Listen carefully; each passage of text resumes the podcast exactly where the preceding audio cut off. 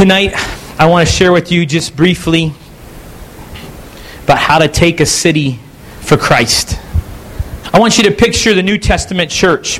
It was a city church involved in an entire community. The Bible would, when, when the Bible talks about a church, it says, The angel of the church of Ephesus, I write this. He goes, he talks to each, each church and he says to the church of Laodicea, he speaks to these churches as if they are a city. Not an individual church, not the Baptists, the Presbyterians, the Assemblies of God, the Nazarenes. He's talking to us as a city. He's talking us as a community.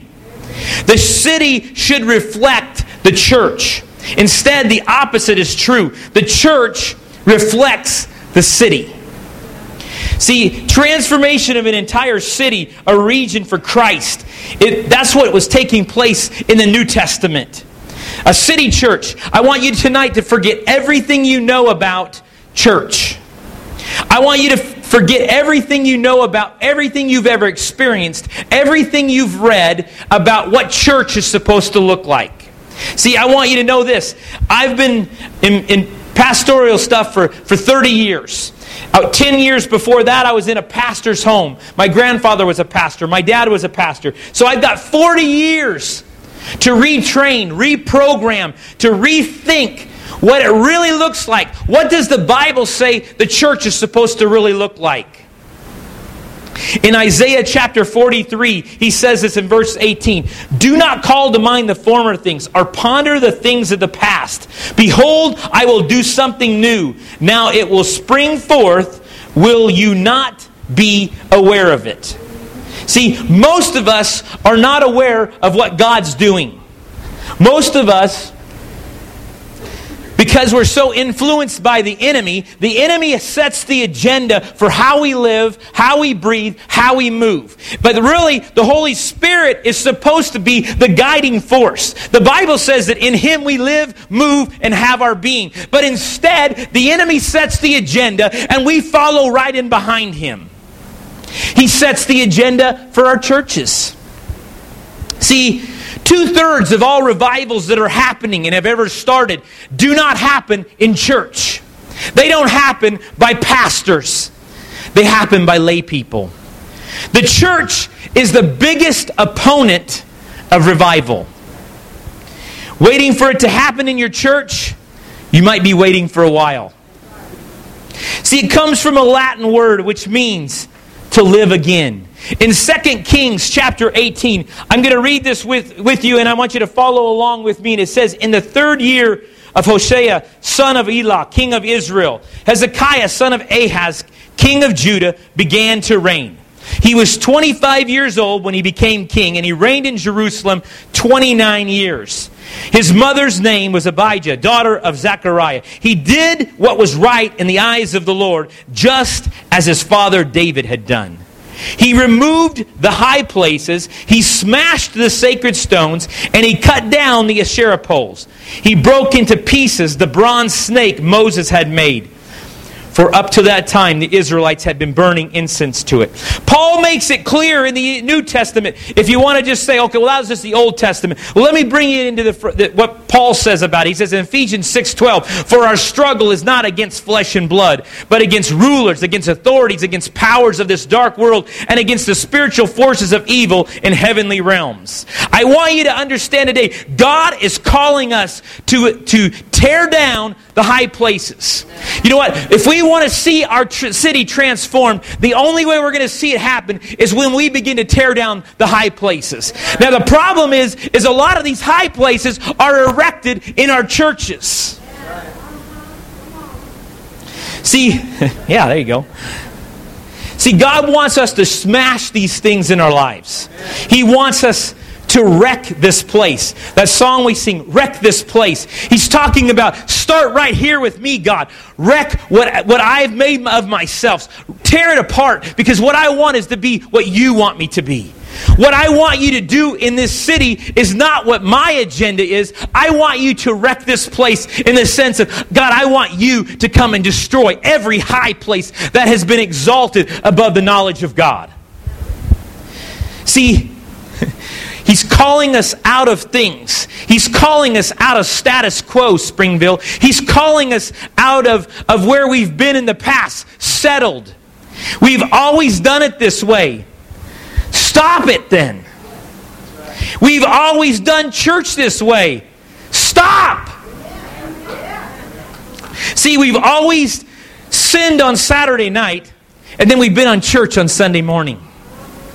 See, Hezekiah said this The only way we're going to see real revival come is if we tear it up. We cut it down and we break it into pieces. Number one is this we have to tear down.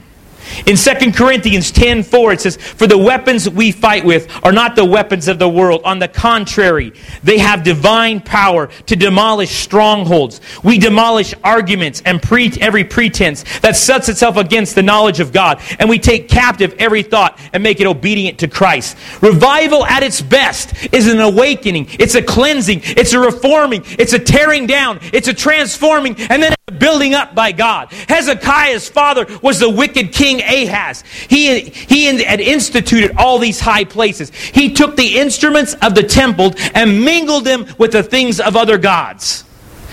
I talked about that several weeks back when I talked about sin mixing. See, that's what's happening in our churches today. 90% of what goes on in our church, God says, I didn't institute that.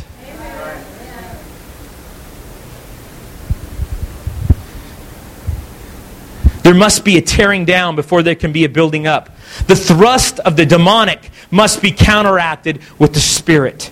When Jesus established this church, he declared war. He said, On this church, I will build my, I, I will build, on this rock, I will build my church, and the gates of hell will not prevail against it. When he said that and when he did that, what he was doing is he was making a, a, a line in the sand that said, Listen, this is what I'm going to do. Now I'm going to wage war against the enemy. The church was destined to wage war against the enemy. Instead, we have joined in forces with him. See, the church has tried to counsel out those things that can only be cast out. God is calling us to be a church without spot or wrinkle, washed in the blood of the Lamb, transformed, changed, made new, a new creation. But see, many of us walk around constantly with the enemy controlling everything we do. Believe it or not, he controls things even in the church. Billy, bring that up here for me, real quick. I want you to read that for me, real quick. This is what it says False burden. The devil delights in wearing out the saints. The devil, unlike God, will put more upon God's children than they are able to bear. Jesus declared that his yoke is easy and his burden is light. A false burden is heavy to bear and is usually self assumed. Even a pious burden for souls may be satanically imposed. God has a time and a way as well as a purpose. Flowing with the Spirit takes out all the strain. Many believers need deliverance from false burdens, responsibilities, and compassions, those that are not from God. Mm. See, you know what happens is we get so caught up in our physical emotions on what's going on around us that we react constantly to that. And God's saying, listen, what I want you to react to is what's going on in the spirit realm. Don't worry about these things in the physical. They'll take care of themselves. You know what? That doesn't mean that we don't feed the hungry. That's why we continue to sow into feeding people in this community. That's why we continue to sow into the churches. Yes, we're going to do those things in the physical. We're going to sow into our pastors. But what I'm saying is is this is we have to get to a place where we're not totally dominated. The agenda is not set by the enemy. I bet if, if, many of you right now would look at your life from even the past week, you can say, I can say it even in my own life. I see where the enemy, he goes, hey, here's, here's what you need to do. And it looked godly. But the enemy says, hey, I'm going to set the agenda for you. Here's where I want you to go. And you know what we do? It's like, a, it's like something in our nose. We just get pulled right along. I'm, I do not want the enemy to set the agenda for us anymore. The Spirit of God is the only one that sets the agenda for us. We walk in rhythm and cadence with heaven. Amen. In Song of Solomon, he described the church, the bride, and what they would look like. And he says this in Song of Solomon 6:10. He says, "Who is who is she who looks forth as the morning, fair as the moon, clear as the sun, awesome as an army of banners?" See, it's time that the church of God puts on her combat boots. See, we've settled down, we've been all comfortable. And God's saying, listen, it's time that you give up your programs. It's time you give up your social club. Dancing with the stars. Today in our churches, we love to announce who the big name is who comes to our church. Instead, God says, I'm interested in you being warriors. Amen. See, two big name pastors this week I was reading. They said this. They both said this, and I, I was, I was, I was shaken to my core when I, they said it. They said, "Yes, I believe there will be homosexuals in heaven." They want to appease the majority of those out there. See, I disagree with that.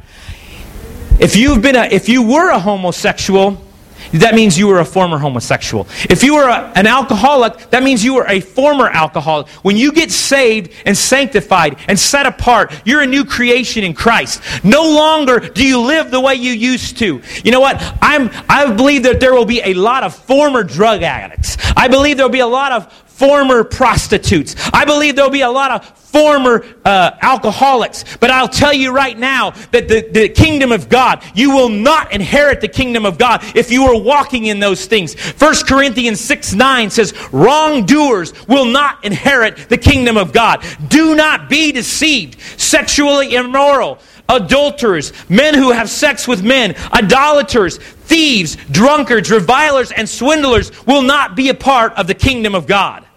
See, the enemy has put a smoke screen up for the church. We want to accept everybody. We want everybody to feel comfortable. You don't have to change. Just come on in and listen to the word a little bit, and you'll feel fine. See, that's what was happening back in Hezekiah's time. They had mixed, mixed all of their Christian things, all of the religious things, with the world. And Hezekiah says, It's time it stops. He's 25 years old. See, many of us are operating under the influence and in the agenda, even people in suits and ties and dresses. See, it's not just the ones who we look and go, well, look, at that's why they're, that's why they're the way they are. They, they're, they're struggling. No, I'm going to tell you right now that there are many people who walk with suits and ties on who are just as influenced by the enemy as those who are living in the world. We have to get to the place where he, where he does not set our agenda. The enemy does not set our agenda. Heck, Hezekiah took the things, he took the one thing that had saved them in the past. He took the bronze snake that Moses held up. He lifted it up in the desert. Remember the story. It says if they looked upon it, they were being bitten by snakes. And he says he lifted that, that, that bronze snake up on the pole. And if they looked upon it, they would be saved. See, Hezekiah took the one thing that they thought was so powerful, the religious symbol of their day, and he ground it up. He smashed it.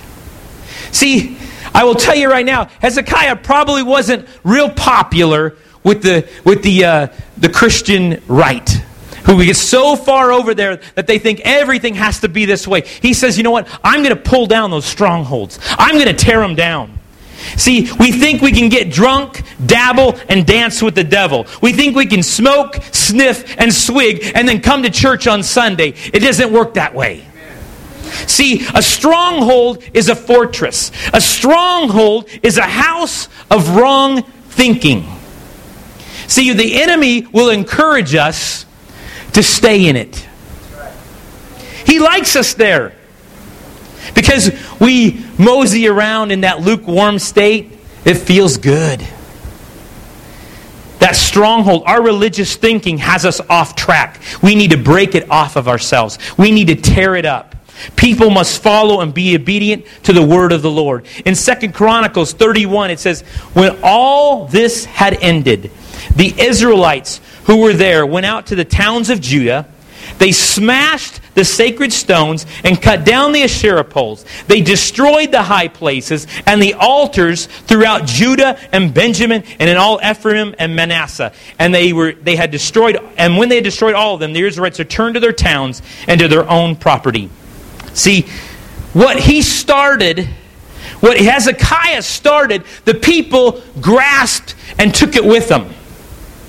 I can get up here and I can, I can, I can come against every foul spirit. I can come against the enemy. I can rebuke it. I can, I can come against it in the authority that God has given me. But you know what? You have to take it. It has to become yours. It has to become something that you possess, something that you're going to take home with you. And you know what? That you, the first thing you do is you go to your house and you begin to look around and you say, you know what? Is there anything in here that I need to get rid of? Is there anything that needs to be destroyed? Is there anything that needs to be tore out in my life?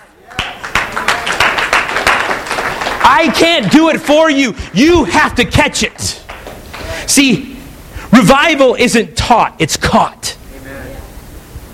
And it's just the same thing in our lives. When the Spirit of God gets a hold of us, it changes us, it transforms us, it makes us new, it makes us want to live like God, godly lives. It wants us to, to look more like Jesus every single day. God's calling us to that. He's calling us to take this upon ourselves also. See, in Second Chronicles 29, Hezekiah was 25 years old when he became king, the Bible says. And he reigned in Jerusalem 29 years. Now, I want you to, uh, you guys are you're going to be kind of thrown off here because I want you to understand that in the book of Kings, the book of Chronicles, and the book of Isaiah, this was such an important story for the Old Testament that it wasn't in just one book. Hezekiah's story was, was moved from, from, from Kings to Chronicles to Isaiah because Isaiah was the prophet that walked along with Hezekiah. So I want you to understand how important this was. And he says as he did what was right in the eyes of the Lord, just as his father David had done. In the first month of the first year of his reign, he opened the doors of the temple of the Lord and repaired them. See, we have to open the, open the doors of the temple. And I mean, the Spirit of God needs to come in right here. See, revival isn't about a building. Revival is about what you carry with you. Revival is about what you take outside this place. Revival is what happens within you, and you carry it with you every place you go. Carry you take carry it with you when you go to work. See, people see it in her life. They see the transformation. They see revival going on in her. What's different about you? See, Hezekiah contrasts it to his parents.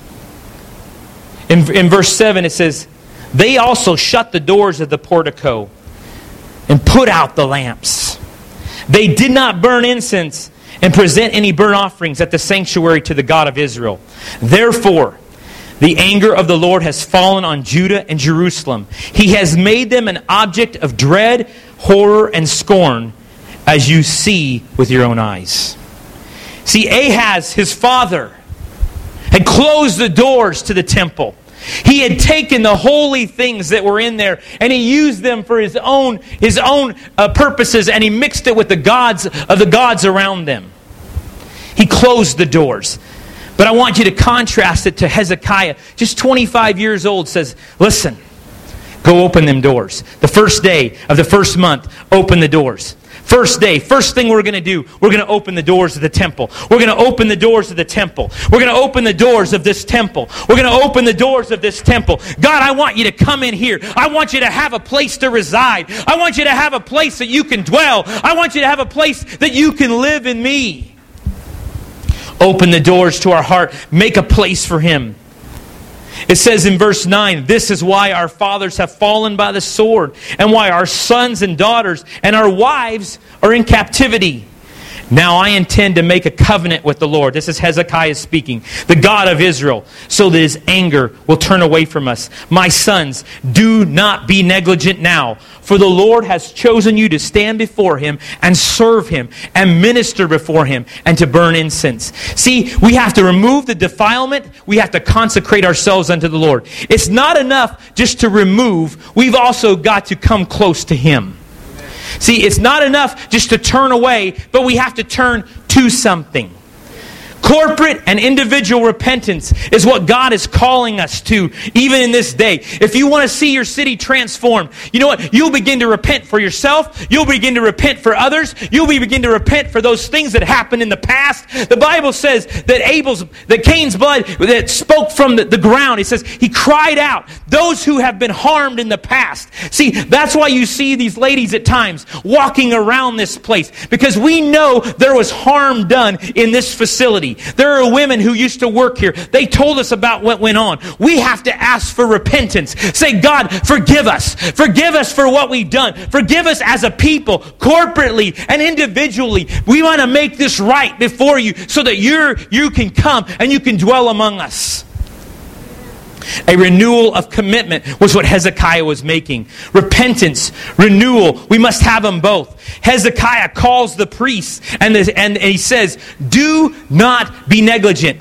I'm telling you that today. That is a word of the Lord for you. Do not be negligent. The Bible says that we are going to be a kingdom of priests and kings. So I will tell you today that word is spoken to us. See, today, preachers of Springville, people of Springville, people, kids of Springville, it's time for us to take the calling that God has placed upon us and walk in it and do as He has asked us to do. Not be negligent. Follow through. He's calling us to a life of prayer. I said last last week, I want your prayer life to be the most radical thing that you ever experience. I want it to transform you. I want it to change the atmosphere around you. That's what happens when revival hits our lives. Second Chronicles chapter 29 verse 15 says, And when they had assembled their fellow Levites and consecrated themselves, they went in to purify the temple of the Lord. And the king, as the king had ordered, following the word of the Lord. The priests went into the sanctuary of the Lord to purify it. They brought out into the courtyard of the Lord's temple everything unclean that they had found in the temple of the Lord. The Levites took it and carried it out into the Kidron Valley. They began and consecrate the consecration on the first day of the first month, and on the eighth day of the month they reached the portico of the Lord. For eight more days they consecrated the temple of the Lord itself, finishing on the 16th day of the month. Then they went in to King Hezekiah and reported, We have purified the entire temple of the Lord, the altar of burnt offering and all of its utensils, and the table for setting out the consecrated bread and all its articles. We have prepared and consecrated all the articles King Ahaz removed in his unfaithfulness while he was a king. Now they are in front of the Lord's altar. See, God is calling us to wash, to cleanse, to pray, to sing, to remove, to, to be swift about it, but not leaving out anything that's necessary. This process of redeeming the land means that we redeem, we restore, and we renew. God is calling us into that place even now over Springville. I want you to redeem it. I want you to restore it. I want you to renew it. That only comes through our prayer See, redeeming, restoring, and repenting, redeeming, restoring, renewing. This is the opening of the doors of the temple. Repenting for the sins of the past, redeeming. Repenting of the sins of the present, restoring. Transformation and commitment, renewing, renewing that covenant. See, they had made a covenant with God at one time. See, David had made those commitments. But as time went on, wicked kings began to rule, and they began to follow those wicked kings. God is saying to us today, I want you to renew your commitment to me. I want you to renew that in this day. Renew that place with me. In 2 Kings, verse 18, uh, chapter 18, verse 5, it says, And Hezekiah trusted in the Lord, the God of Israel. There was no one like him among all the kings of Judah, either before him or after him. He held fast to the Lord and did not stop following him.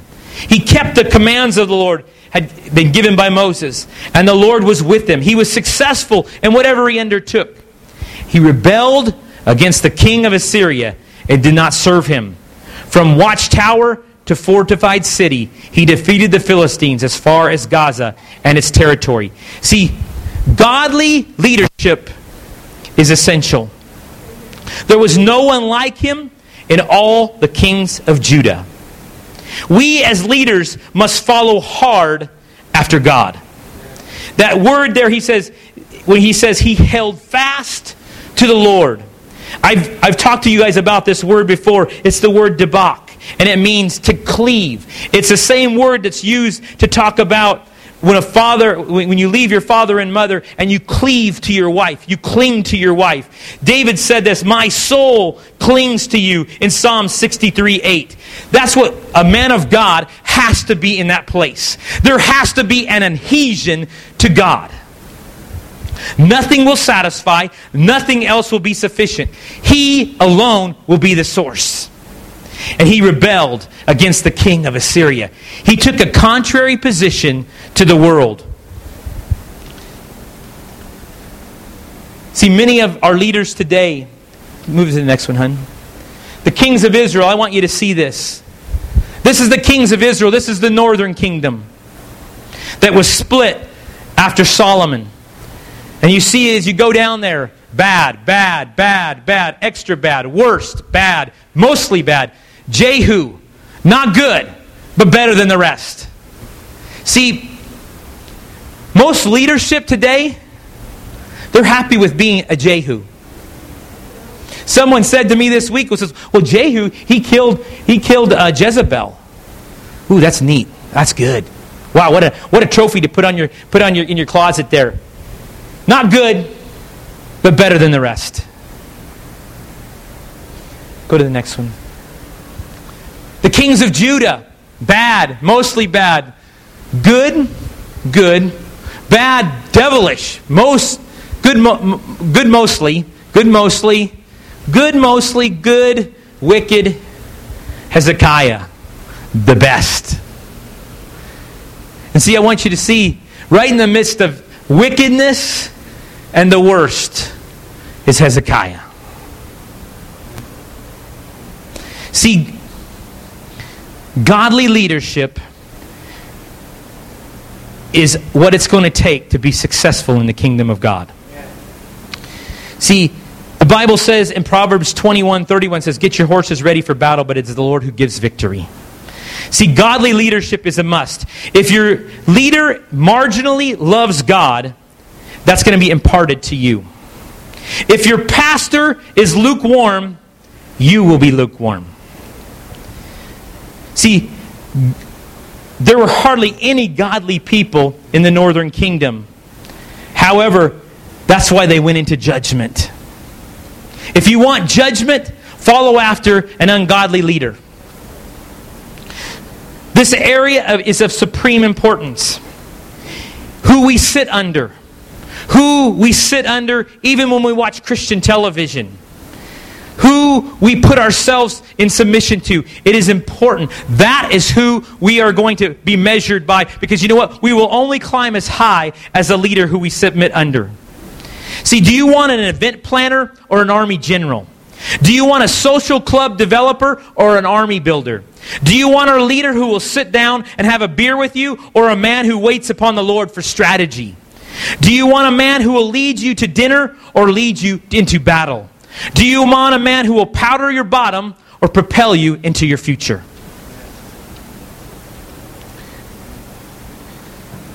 Do you think, sometimes we think, well, maybe, maybe this guy's been doing it for a long time.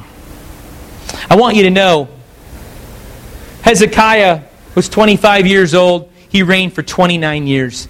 Manasseh, the next guy, 55 years. 55 years of ungodliness. See, God is not concerned with your seniority in the kingdom. See, all you got to do is go to Matthew, I believe it's chapter 20, and you find out that the kingdom of God is not about your seniority. God is, is concerned with you right now where you're at. You know, you might have been saved for 40 years, but you know what? You've been walking under the influence of the enemy for 39 of them. God's calling us out of that. The next thing is he wants us to cut it off.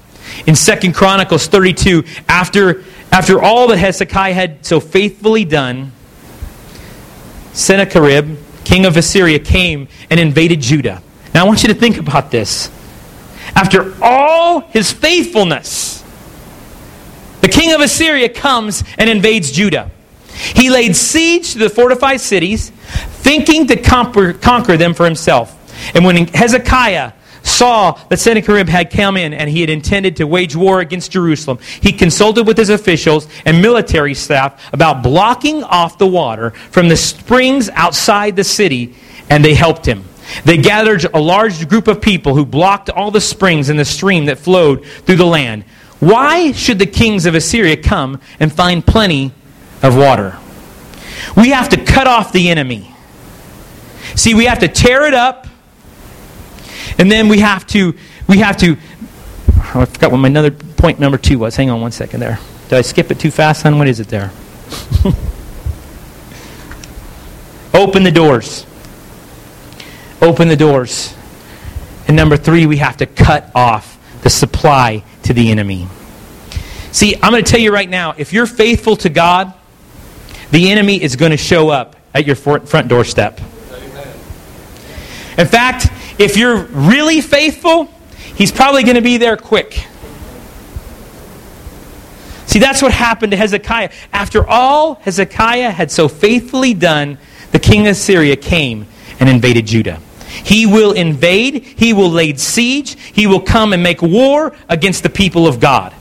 But we have to cut him off, starve him out, block his supply lines.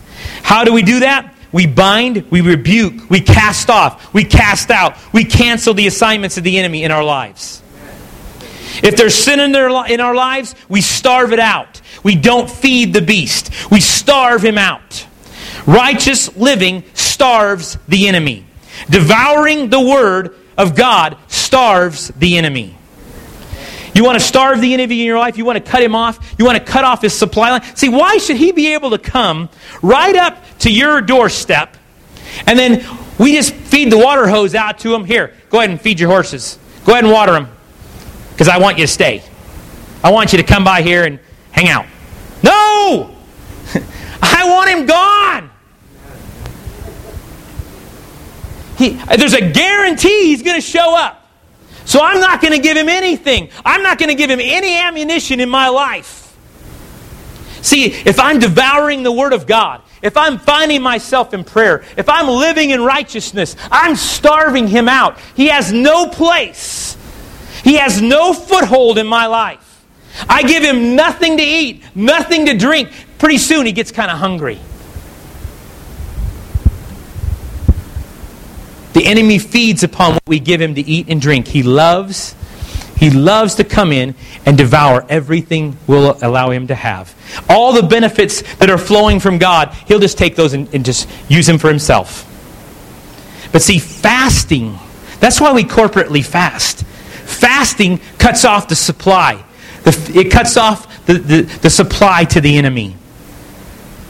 We have to bind together in 2 Chronicles chapter 30, verse 12, it says, Also in Judah, the hand of God was upon the people to give them unity of mind to carry out what the king and his officials had ordered, following the Lord following the word of the Lord. We are stronger linked together. We are stronger when we are together. See, there's a principle in the kingdom of God. One can set a thousand to flight, two can set ten thousand to flight. In the, in the natural, one times one equals one. But in the kingdom of God, one times one equals ten thousand. See, unity at the Tower of Babel unity at the day of Pentecost. The unity of mind is what uh, allowed them to accomplish what God wanted them to do. That's why I want us to come together. That's why I continue to try to bless the churches. That's why I specifically have us meeting on a Tuesday night. Some people have said, Why don't you meet on Sunday? It'd be, I'd, I'd come to your church, Greg. I know. But you know what? I want you to be in the church where you're at. I want you to be blessing the church where you're at. I want you, Pastor Mark, I want his church filled. You know, I don't know how many other, I don't know how many pastors go and pray for another pastor and say, listen, I want your church filled. I marched around his church. I want it filled. I want the glory of God to come upon that place. Pastor Billy, I, with the youth group in their, in their church, I pray around that place. Ron, Ron and I have been there. We go there on Sundays. We try to make a, a point to be at every one of the churches because we want to bless them. I want you to understand that I want unity more than I want any. You know, I know that we cannot do this on our own own. I need, where I'm weak, Billy can be strong. Where I'm strong, Billy may be weak. Where Pastor Mark has strengths, it might be my weakness. So I, I gravitate to that and say, you know what, I'm with you. I'm going to build you up. I'm going to carry you on my shoulders. I'm going to pray. I'm going to fast. I'm going to see the move of God come into your, your body. See, I know these two guys right here. I know they're with us. I want you to know that. These two guys right here, they're not perfect, but I'll tell you right now, they have come together in unity. You want a good church to go to, Pastor Mark's church is a good place to go. Pastor Billy, good place to go. Guys, I want you to understand that I don't want to be fighting against what the church is doing. But the problem is, you know, Bo says this to me, because Greg, you're kind of hard on the churches at times. I am because I see the foolishness. I mean, these pastors, two of the probably the biggest churches in the United States, made those statements about homosexuality. Now, do I believe there will be those that were came out of that lifestyle? Oh, I believe it. I believe that the heaven's going to be full of them. I believe that heaven is going to be full of former drunkards. I believe that heaven is going to be full of former prostitutes. I believe that heaven is going to be full of former drug addicts. Because you know what? I am going to continue to contend. I am going to continue to camp out right outside Hell's Gate. And I'm going to snatch them up. As the enemy tries to bring them in, I'm going to, I'm going to be yelling out, No, don't go that direction.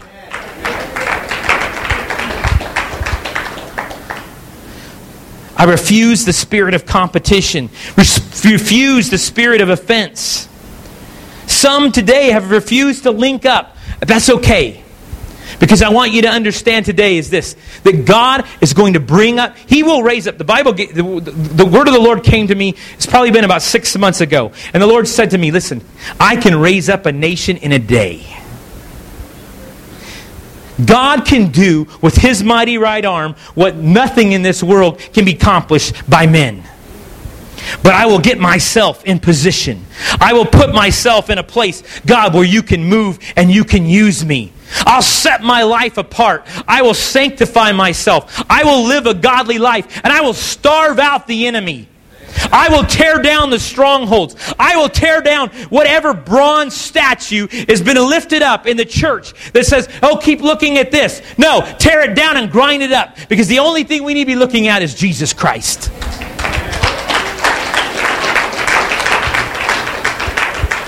You want to you want to see your city come to Christ. Second Chronicles 31 is he, as we go down through there he says this he says the king he gave first he gave out of his own, he gave his, he gave his sacrifice, he gave his tithe. And then it says the people then began to give. Till there was so much that it was in great heaps. People were blessed so much that there was so much left over that there were piles. And Hezekiah said, Let's okay, let's go build some storehouses. But let's make sure the priests are taken care of. Let's make sure their sons are taken care of. Let's make sure their grandkids are taken care of. Let's make sure their families are taken care of. See, when we get a gl- glimpse of what, what God wants to do in our midst, we will see the storehouses begin to fill up. Because I, you know what, you know me. I am not one of these guys that's going to tell you, okay, you you give in that little box, and you, God's going to prosper you, and you're going to get, uh, you give a hundred, He's going to give you a thousand. No, I'm not going to tell you that. I'll tell you, well, you probably give a hundred, and you know what? Tomorrow, the enemy's going to try to come in. He's going to be right at your front doorstep. But you know what you're going to do? You're going to starve him out. You're going to say, I'm not going to give him even one, one, one iota right here. I, the line stops right here. God is calling us to tear down these strongholds, strongholds in our life that have been erected.